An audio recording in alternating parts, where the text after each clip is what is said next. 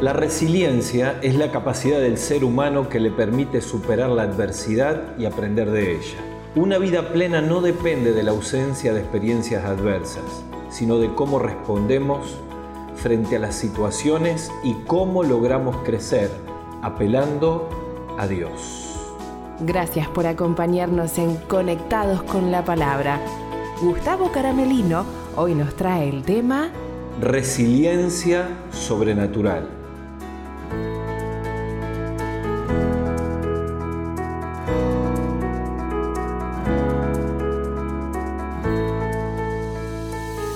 Va? Qué alegría poder saludarlos a todos, a toda nuestra querida comunidad y a todos los amigos que se han incorporado y están escuchando nuestros programas.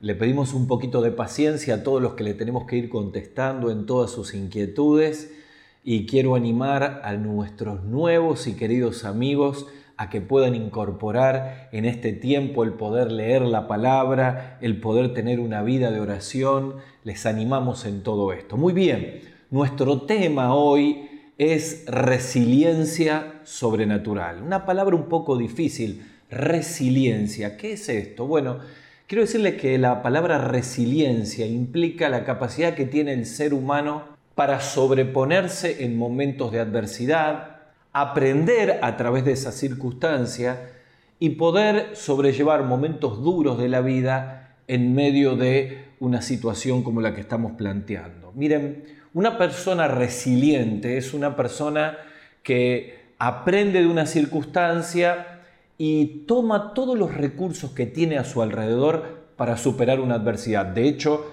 en este coronavirus que estamos viviendo todos, sin duda necesitamos eh, poder tomar todos los recursos que tenemos para salir adelante. ¿no? Una, una, persona resiliente es una persona que se vincula de buenos amigos, que busca consejeros, que se trata con psicólogos para en medio de una dificultad dura de la vida poder salir. En realidad esta palabra viene de una palabra latín que significa rebotar, como que uno sale en medio de una circunstancia conflictiva.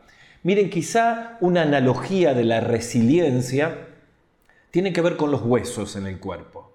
Cuando hay una fractura y el hueso se quiebra, la posibilidad de volver a ponerlo en el mismo lugar y de enyesarlo e inmovilizarlo hace que con el paso del tiempo el hueso pueda volver a soldarse y la persona pueda volver otra vez a tener la actividad anterior.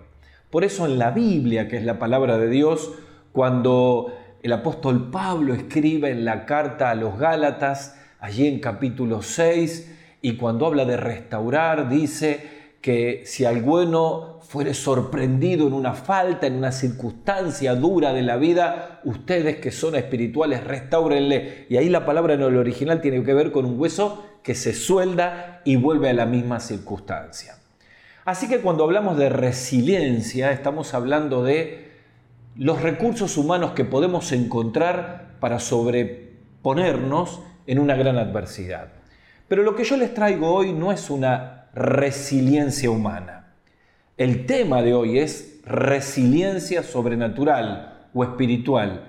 Y tiene que ver cuando nosotros apelamos a Dios en medio de una circunstancia conflictiva, dura, adversa, como por ejemplo es el coronavirus, y entonces de una situación dura de la vida, no solamente podemos sobrellevarla, sino que aprendemos verdades profundas y Dios nos lleva de la mano. Miren, para entender esto voy a dar el ejemplo de tres personas con las cuales he podido convivir y he aprendido lo que es la resiliencia espiritual.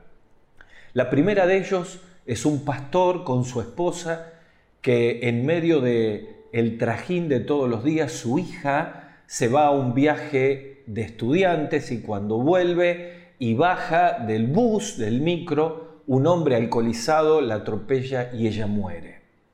Compartir y ver cómo ellos se sobrepusieron de esa circunstancia apelando a Dios, cómo pudieron tener una resiliencia espiritual para salir adelante y cómo esa circunstancia fue una oportunidad para hablarle de Cristo a muchísimas personas. El segundo de caso es de una persona que yo aprecio mucho y que conviví muchas veces con él. Se casó su esposa queda embarazada y cuando comienzan a tener los estudios médicos, los consejos de los médicos es que aborte.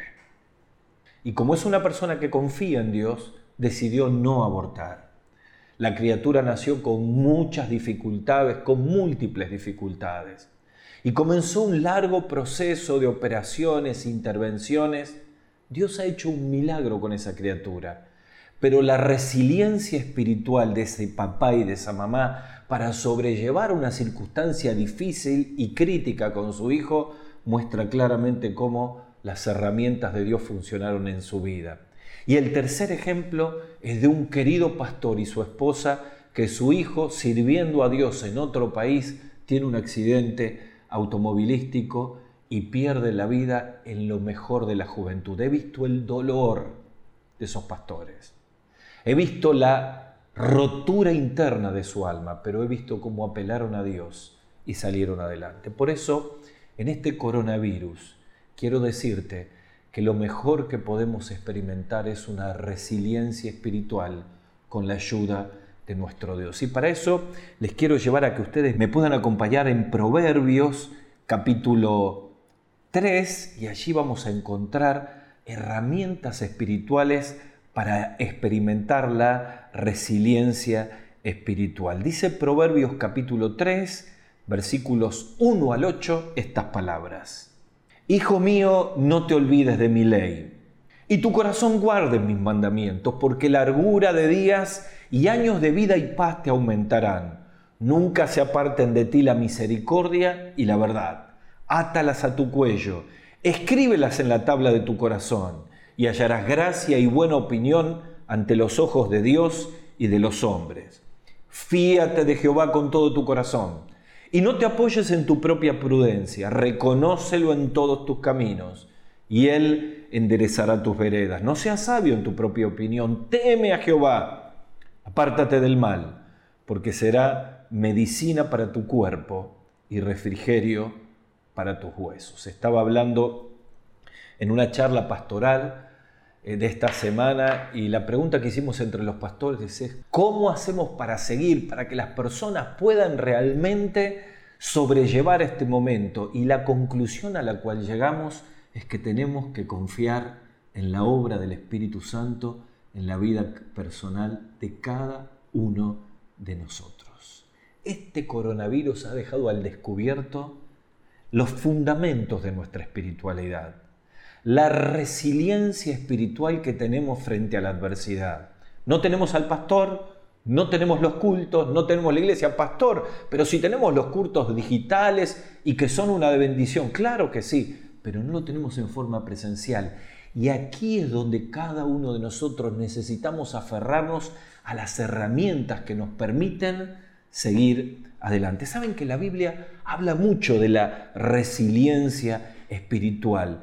La norma bíblica es esta. Por ejemplo, en Filipenses capítulo 3 nos lleva a una resiliencia espiritual para seguir adelante el apóstol Pablo. En Romanos capítulo 12 nos habla de una resiliencia espiritual frente a las tentaciones y las dificultades. En Santiago capítulo 1, Santiago nos habla de una resiliencia espiritual sobrenatural frente a las pruebas. Los ejemplos bíblicos son ejemplos de resiliencia espiritual. Uno comienza en el Antiguo Testamento y lo ve a Abraham con una promesa para que ser padre de multitudes, Dios le da una promesa a una edad que era imposible frente a una esposa que era estéril y le dice que su descendencia va a ser como las estrellas del cielo y a partir de ese momento, en medio de todas las dificultades, él confía en Dios. ¿Qué podemos decir de José? Su resiliencia espiritual frente a tantas adversidades, vendido por sus hermanos, abandonado por aquellos que ha ayudado una y otra vez y a ver, lo vemos a él avanzando en esa resiliencia espiritual. Podemos seguir en cada uno de los personajes bíblicos. Llevamos al apóstol Pablo. Mire, hay un evento muy particular del apóstol Pablo cuando allí en Listra, Hechos capítulo 14, descubrimos allí en el Asia Menor que Pablo predica, es apedreado, es arrastrado fuera de la ciudad, es dado por muerto, pero cuando los enemigos se van, él se levanta, vuelve a la ciudad y sigue adelante. Realmente la resiliencia espiritual del apóstol Pablo fue extraordinaria. Y uno viene aquí a Proverbios capítulo 3 y encuentra cuatro herramientas fundamentales que necesitamos en este tiempo de coronavirus, en esta serie que estamos desarrollando de crisis y oportunidad y en este tema puntual de resiliencia espiritual. Aquí el sabio Salomón en Proverbios 3 nos dice, ustedes confían en Dios, aquí hay cuatro herramientas para que se puedan convertir en personas resilientes espiritualmente y puedan sobrellevar esta prueba. Y yo quiero animarte, a vos que estás en tu casa y me estás escuchando, que llevas semanas allí en esta cuarentena, puedas descubrir en Dios estas herramientas que te lleven para adelante. Y son cuatro y empiezan todas con D. Y yo te las voy a repetir para que las puedas memorizar. Número uno, aquí en Proverbios 3, dependencia. Número dos, decisión. Número tres, disciplina. Y número cuatro, descanso. Vamos a la primera, dependencia. Tiene que ver con la primera herramienta para convertirnos en personas resilientes espiritualmente hablando y sobrellevar toda esta tremenda prueba. Muchos de nosotros hemos sido embargados de la ansiedad, del temor, ante la falta de recursos, ante la posibilidad de perder el trabajo, ante la posibilidad de contagiarme del coronavirus, ante la posibilidad de cómo seguir adelante. El mundo entero no tiene idea cómo va a seguir adelante, pero los cristianos no nos deseamos suerte. Los cristianos dependemos de Dios. El mismo apóstol Pablo cuando escribe en 2 Corintios capítulo 12, versículo 10, él dice, por lo cual, por amor de Cristo, fíjense qué resiliencia espiritual tenía este hombre, por lo cual, por amor de Cristo, me gozo en las debilidades, en afrentas, en necesidades, en persecuciones, en angustias. No me diga que no sintió todo esto en estos tiempos. Porque cuando soy débil, dice Pablo, entonces soy fuerte. Y conecto esta palabra de Pablo con las palabras de Salomón en el capítulo 3 del libro de Proverbios. Él dice, fíate del Señor con todo tu corazón y no te apoyes en tu propia prudencia. Aquí las palabras claves son fiarse y apoyarse, no en uno mismo, sino en Dios. Miren, cuando el Señor Jesucristo habló en Juan capítulo 15, en aquel magistral capítulo de la dependencia espiritual, Él dice, yo soy la vid, vosotros los pámpanos, los que permanecen en mí y yo en ellos producirán mucho fruto y concluye, separados de mí, nada podemos hacer. Cuando Salomón dice fiar y confiar, está hablando de depender plenamente de Dios y no depender de nosotros mismos. Miren, la pregunta que nos tenemos que hacer en este tiempo es, ¿el coronavirus sorprendió a Dios o Dios tiene el control del coronavirus? Miren, por supuesto que Dios tiene el control. Por supuesto que Dios tiene el control de todo lo que está pasando. El Dios que controla todas las cosas es aquel que permite el coronavirus, el que nos puede proteger en el coronavirus, el que puede permitir que nos contagiemos en el coronavirus y, hasta el que puede permitir que partamos a la eternidad y nos da un lugar en el cielo. Es el Dios que controla todas las cosas. Por eso podemos depender de Él, porque estamos absolutamente tranquilos, que no está sorprendido. Yo puedo tener temor de cómo seguir, pero si dependo de Él, no. Miren, estos días estoy haciendo el devocional con mi esposa Esther en los profetas menores y ahora estamos con el libro de Amós. Qué libro extraordinario. Y en Amós capítulo 4, versículo 13, él dice, miren si no vale la pena depender de Dios. Pues he aquí el que forma los montes, el que crea el viento, el que declara a los hombres cuáles son sus pensamientos, el que desde el alba hace tinieblas y camina sobre las alturas de la tierra, el Señor, Dios de los ejércitos, él es su nombre. Por supuesto que Dios está en control, por supuesto que podemos depender y confiar completamente en Él. Estábamos hablando con mi esposa acerca de la dependencia de los primeros cristianos en la iglesia primitiva. Miren, uno descubre que en todas las fundaciones de la iglesia del equipo misionero del apóstol Pablo había más o menos una misma dinámica. Pablo llegaba a un lugar, predicaba en una sinagoga, Después buscaba un lugar donde la gente le quiera escuchar, se convertían personas, otros reaccionaban, a Pablo lo apedreaban, lo ponían preso, todo tipo de resistencia y todo tipo de persecución. En ese contexto nacía la iglesia. Eran nuevos creyentes.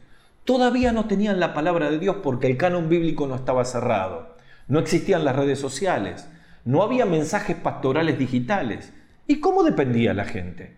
Pablo les enseñaba la palabra y los encomendaba la gracia del Señor. Y escuche bien lo que le voy a decir. Probablemente pasaría mucho tiempo hasta que volvían a ver al pastor. Pasaría mucho tiempo hasta que volvía a escribir una carta a la iglesia en Tesalónica, en Colosas, en Roma. Pregunta, ¿y la gente cómo se sostenía? ¿Cómo se sostenía? Dependiendo de Dios. Y ahí aparece la primera herramienta revolucionaria de la cual está hablando aquí Salomón. Este coronavirus, esta cuarentena es una oportunidad maravillosa para que podamos aprender a tener una dependencia, pero de todo corazón, no una dependencia parcial. En esto dependo de Dios y en esto otro no no en una inacción personal de lo que no tengo que hacer. Esto no es tirarse a dormir y esperar que Dios haga todo. No, hay parte que tenemos que hacer nosotros, por supuesto que es así. Pero aquí Salomón dice, fíate con todo tu corazón. Y allí se está calificando la acción. No es una dependencia a medias, es completa. ¿Cómo nos sobreponemos a las carencias de cada día? Dependiendo completamente del Señor, aún en la mayor adversidad. Por eso el mismo apóstol Pablo, cuando escribe la segunda carta a su hijo amado Timoteo, ya con media sentencia de muerte, cuando se siente abandonado de todas las personas, su resiliencia espiritual es aferrado a una herramienta maravillosa que es la dependencia de Dios. Él dice, todos me han desamparado, pero el Señor estuvo a mi lado. Así que la primera de todas las herramientas tiene que ver con la dependencia. Yo quiero animarte a que te levantes a la mañana, a que abras tu Biblia, a que ores, a que busques la presencia del Señor, a que le entregues bien temprano toda tu ansiedad, todos tus temores, todas tus preguntas, toda tu incertidumbre, pero con todo el corazón, no lo hagas a media, no termines de orar y luego vuelves con toda tu ansiedad. Llegaste al mediodía y otra vez estás así. Fíate del Señor con todo tu corazón. Llegas a la noche y no puedes dormir. Fíate del Señor con todo tu corazón. La dependencia es la primera herramienta para una vida resiliente espiritualmente hablando. Pero en segundo lugar, decisión. Mira, la dependencia tiene que ver con comunión. La decisión tiene que ver con corrección. Fíjate lo que dice el versículo 6. Reconócelo en todos tus caminos y Él enderezará tus veredas. Sabe que el verbo reconocer tiene que ver con la decisión personal de conocer a Dios. Pero el verbo enderezar en el original tiene que ver con quitar obstáculos que no me permiten avanzar. De nuevo, dice, reconócelo en todos tus caminos y Él enderezará tus veredas. Pero nos está diciendo, mira, tenés que tomar la decisión de quitar todos los obstáculos para que Él encamine y corrija la vida. ¿Por qué la decisión es la segunda herramienta de vidas resilientes? Porque no solamente dependemos de Dios, sino que tenemos una decisión que Él nos corrija día a día. Hablaba en este COVID-19 con Esther y le decía, yo siento que Dios ha hecho un tratamiento especial con todo lo duro que ha sido, por muchas vivencias nuestras como las tuyas, he descubierto que este COVID-19 fue la oportunidad de Dios para quitar todas las cuestiones de mi vida que estaban muy adheridas, escucha bien, muy escondidas y que en una situación normal yo no las podía ver. Para aquellos que les gusta cocinar, en mi país el recipiente, la bandeja en el cual se hace una pizza o una comida se le llama asadera. Cuando uno cocina van quedando pegados a través del calor del horno como pequeñas impurezas o bordes a toda la asadera, a todo el recipiente. Cuando uno lava, lava, lava, esas pequeñas impurezas no salen. ¿Cuándo salen? Cuando uno tiene un elemento que puede raspar, un elemento tipo espátula, así le llamamos nosotros, y haciendo así va quitando las cuestiones adheridas que en una vida normal no teníamos. Eso ha hecho Dios conmigo, en mis motivaciones, en mi orgullo, en mi autosuficiencia, en mi falta de humildad, en mi falta de dependencia y reconocerlo en todos los caminos y que Él enderece nos lleva a la pregunta de ¿Qué obstáculo está deteniendo el avance de mi vida en esta cuarentena? Déjame que te ayude. Orgullo, rencor, ansiedad, miedo, incertidumbre, pecados ocultos. Esta es una oportunidad maravillosa.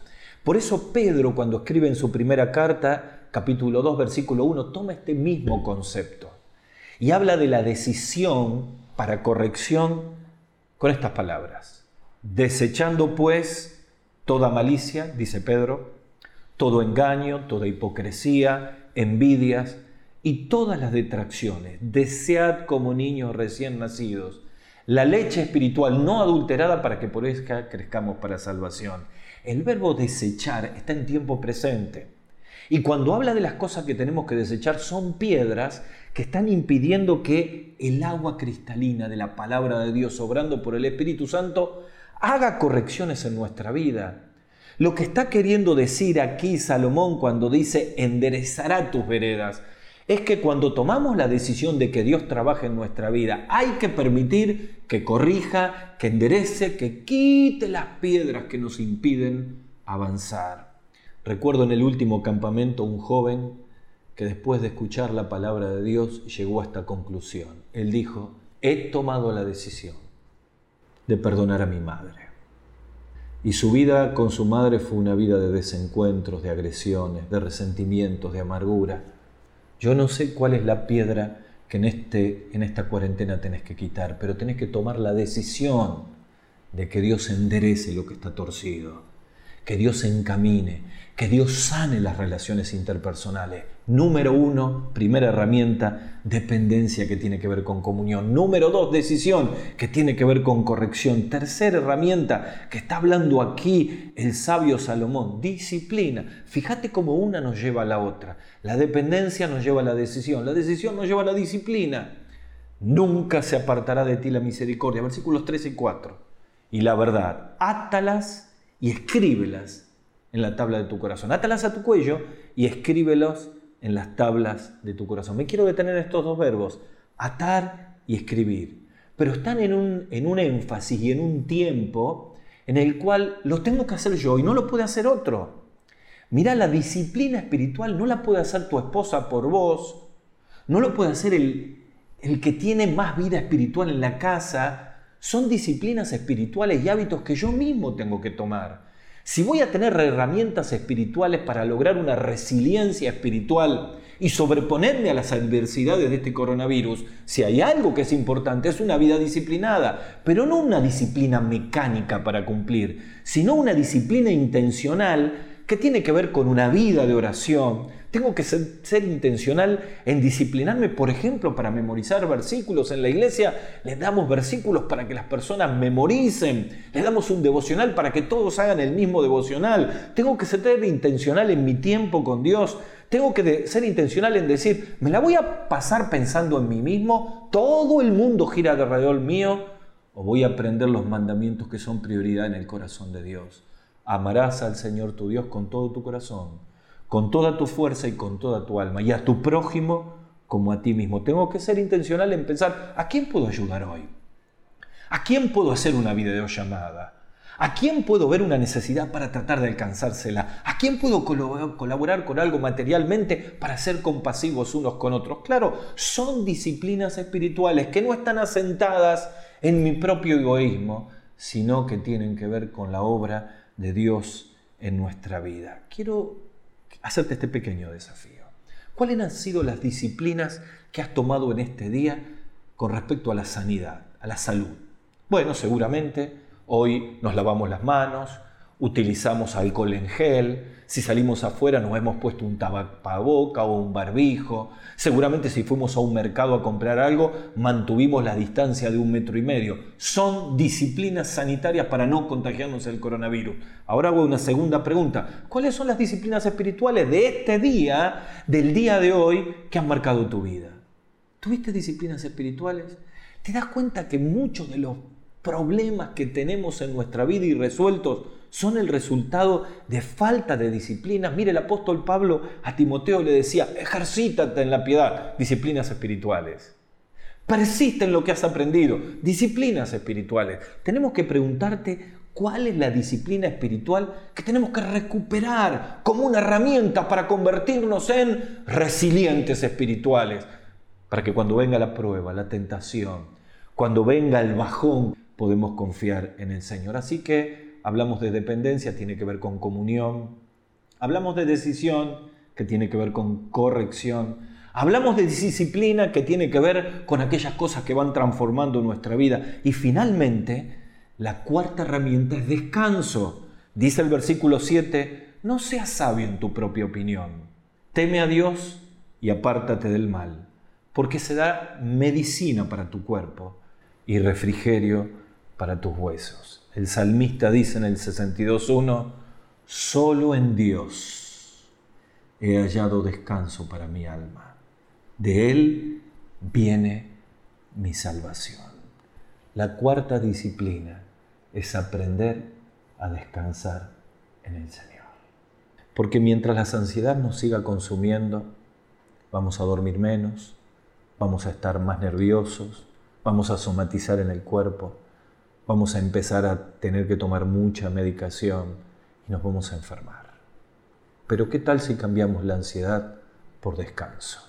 Dice la Biblia que cuando tememos a Dios y cuando eh, nos apartamos del mal, se convierte en medicina para el cuerpo y refrigerio para los huesos. ¿Saben? El proceso de resiliencia espiritual es similar a cómo se crea una perla en el fondo del mar en una ostra. Allí está cerrada en medio de cualquier adversidad, pero cuando un granito de arena ingresa en su interior, la ostra segrega nácar para defenderse.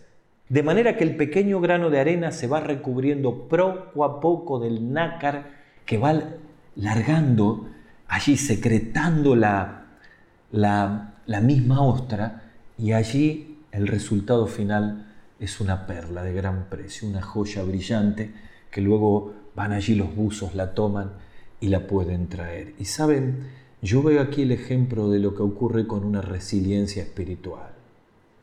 Deja que Dios trabaje en tu vida y que permita que salga la perla que Él tiene preparado para ti en este tiempo. Deja que Dios trabaje con nuestro carácter.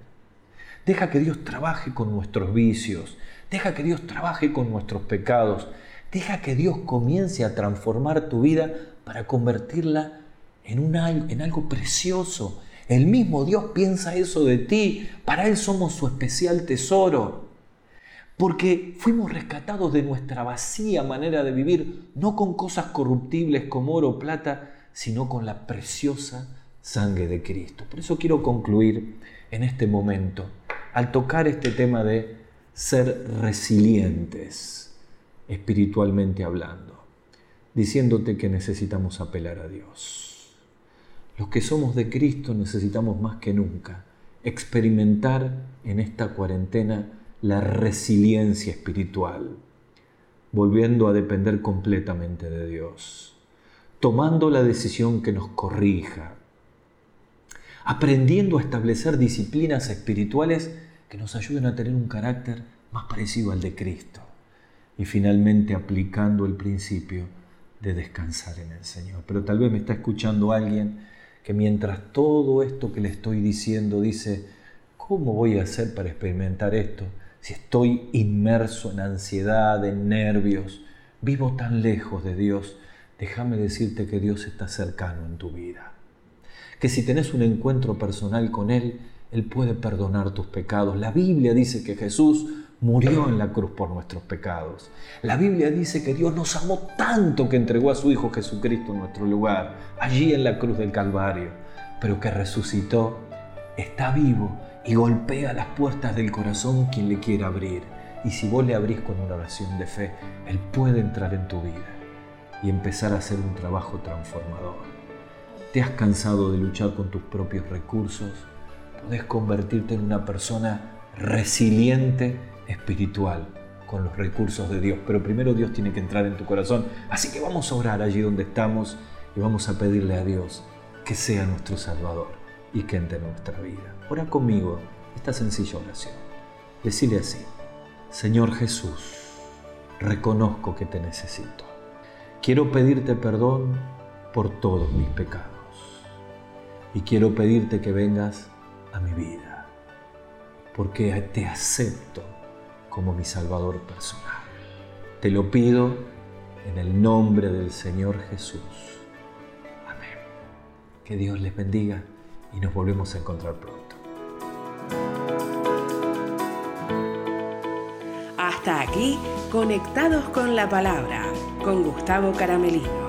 Ahora puedes escucharnos en nuestro canal de YouTube, Conectados con la palabra, o a través de nuestro podcast en Spotify. Para más información, síguenos en Facebook o escríbenos a conectadosconlapalabra arroba gmail.com.